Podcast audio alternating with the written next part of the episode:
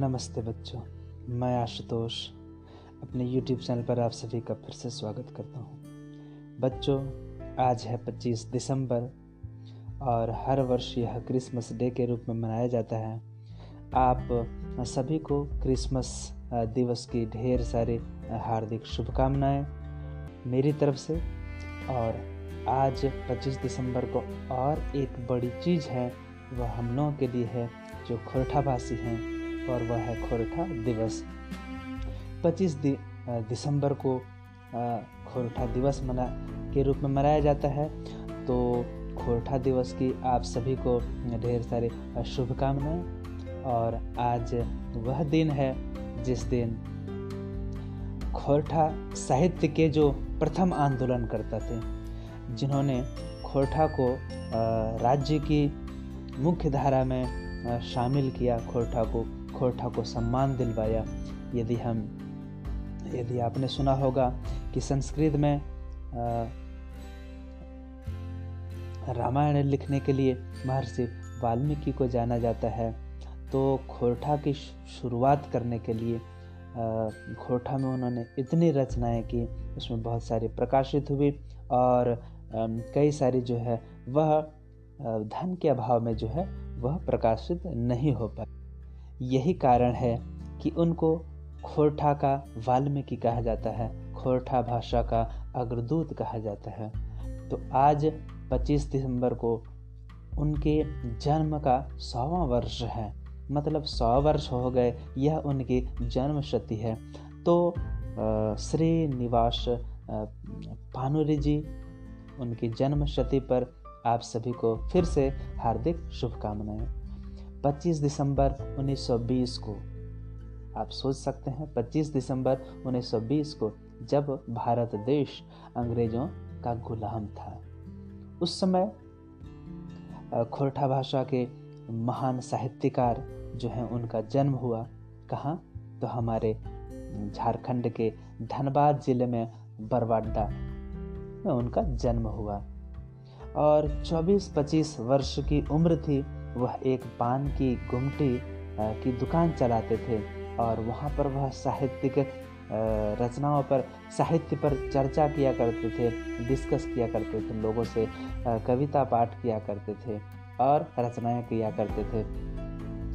भले ही उनको घाटा लग जाता था अपने पान बेचने के बिज़नेस में, लेकिन उन्होंने पान बेच करके खोटा साहित्य को खोरठा भाषा को एक ऊँचे पायदान तक पहुँचाया और इसे काफ़ी समृद्ध किया। वह गरीबी में बहुत सारे अपने रचनाओं को नहीं छपवा पाए। बाद में उनके सुपुत्र श्रीनिवास पानुरी जी के सुपुत्र अर्जुन पानुरी जी ने उनकी कई रचनाओं को प्रकाशित किया। एक समय था जब खोरठा भाषा को नीच की भाषा कहा जाता था और इसे अपमानित किया जाता था। लेकिन राज्य की मुख्य धारा में शामिल करवाया, वह उसका पूरा का पूरा श्रेय जाता है हमारे श्रीनिवास पानुरी जी को। मुख्य धारा में शामिल कराने का मतलब है, जब सरकार उसे मान्यता देती है उस भाषा को, जब सरकार उसे बच्चों के पाठ्यक्रम में शामिल करवाती है जब स्कूल में पढ़ाए जाते हैं, जब कॉलेजेस में पढ़ाए जाते हैं उसके साहित्य वह भाषा जब यूनिवर्सिटी में पढ़ाई जाती है तो फिर वह भाषा जो है मरती नहीं है। वह ज़रूरत की भी भाषा बन जाती है, वह लोगों की भाषा बन जाती है।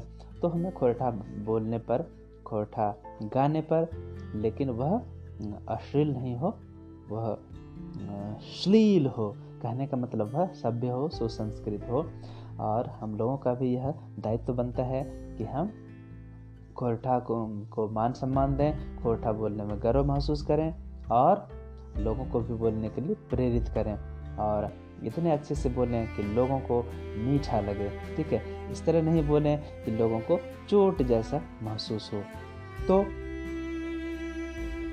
यदि श्रीनिवास पानरी जी की बात की जाए कि उनका जो जीवन है और उनकी जो रचनाएँ हैं और वो किन के समकक्ष ठहरती हैं। तो बाबा जो नागार्जुन हैं जो जन कवि जनवादी कवि के रूप में जाने जाते हैं। जन कवि या जनवादी कवि ऐसे कवि को, को ऐसे साहित्यकार को कहा जाता है जिनकी रचनाओं में जिनकी कविता हो जिनकी कहानी हो जिनकी जो उनकी जो भी रचना है उसमें जनता आ, से सरोकार जो चीज़ें होती हैं उस वह मुद्दे उनकी कविताओं में, उनकी रचनाओं में होती हैं।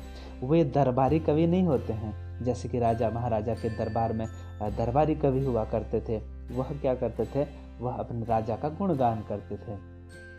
वह राजकीय कवि नहीं थे कि सरकार के खजाने से उनको वेतन मिलता है और बदले में वो सरकार का गुणगान किया करते हैं। तो वह राजकवि नहीं, वह दरबारी कवि नहीं, बल्कि वह एक जन कवि थे। वह एक जनवादी विचारधारा से बिलोंग करते थे। तो बाबा नागार्जुन के समकक्ष वह ठहरते थे। बाबा नागार्जुन का जीवन भी सादा था, इनका भी जीवन सादा था।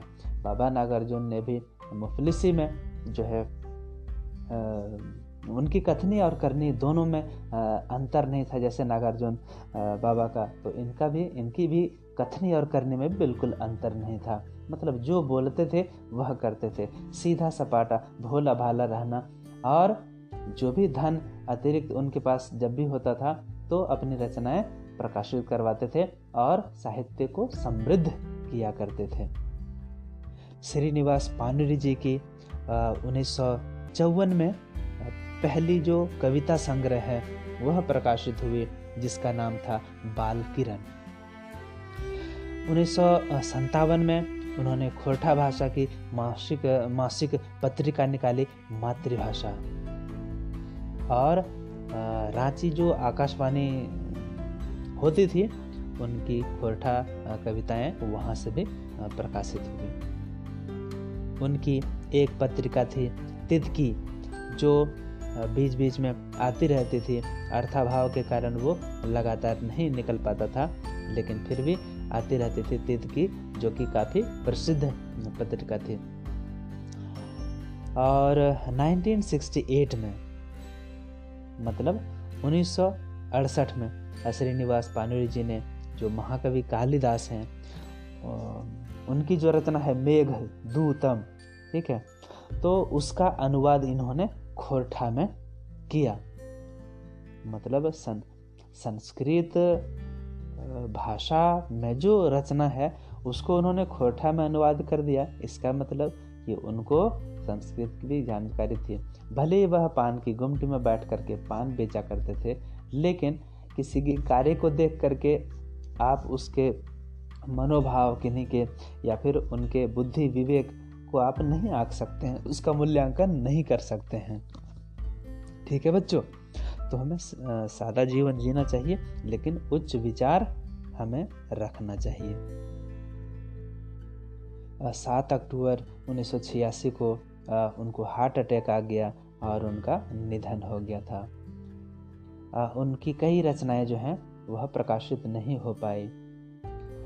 भानुरी जी अक्सर कहा करते थे, कहा करते थे मतलब वह जो मातृभाषा नामक की पत्रिका निकालते थे, उसमें फ्रंट पेज पर जो है लिखा रहता था आपन भाषा सहज सुंदर, बुझे गिदर, बुझे बांदर। उनका वह लिखा रहता था। तो अपनी मातृभाषा जो यह है, अपनी मातृभाषा में मातृभाषा नामक की जो पत्रिका, वह छपवाया करते थे।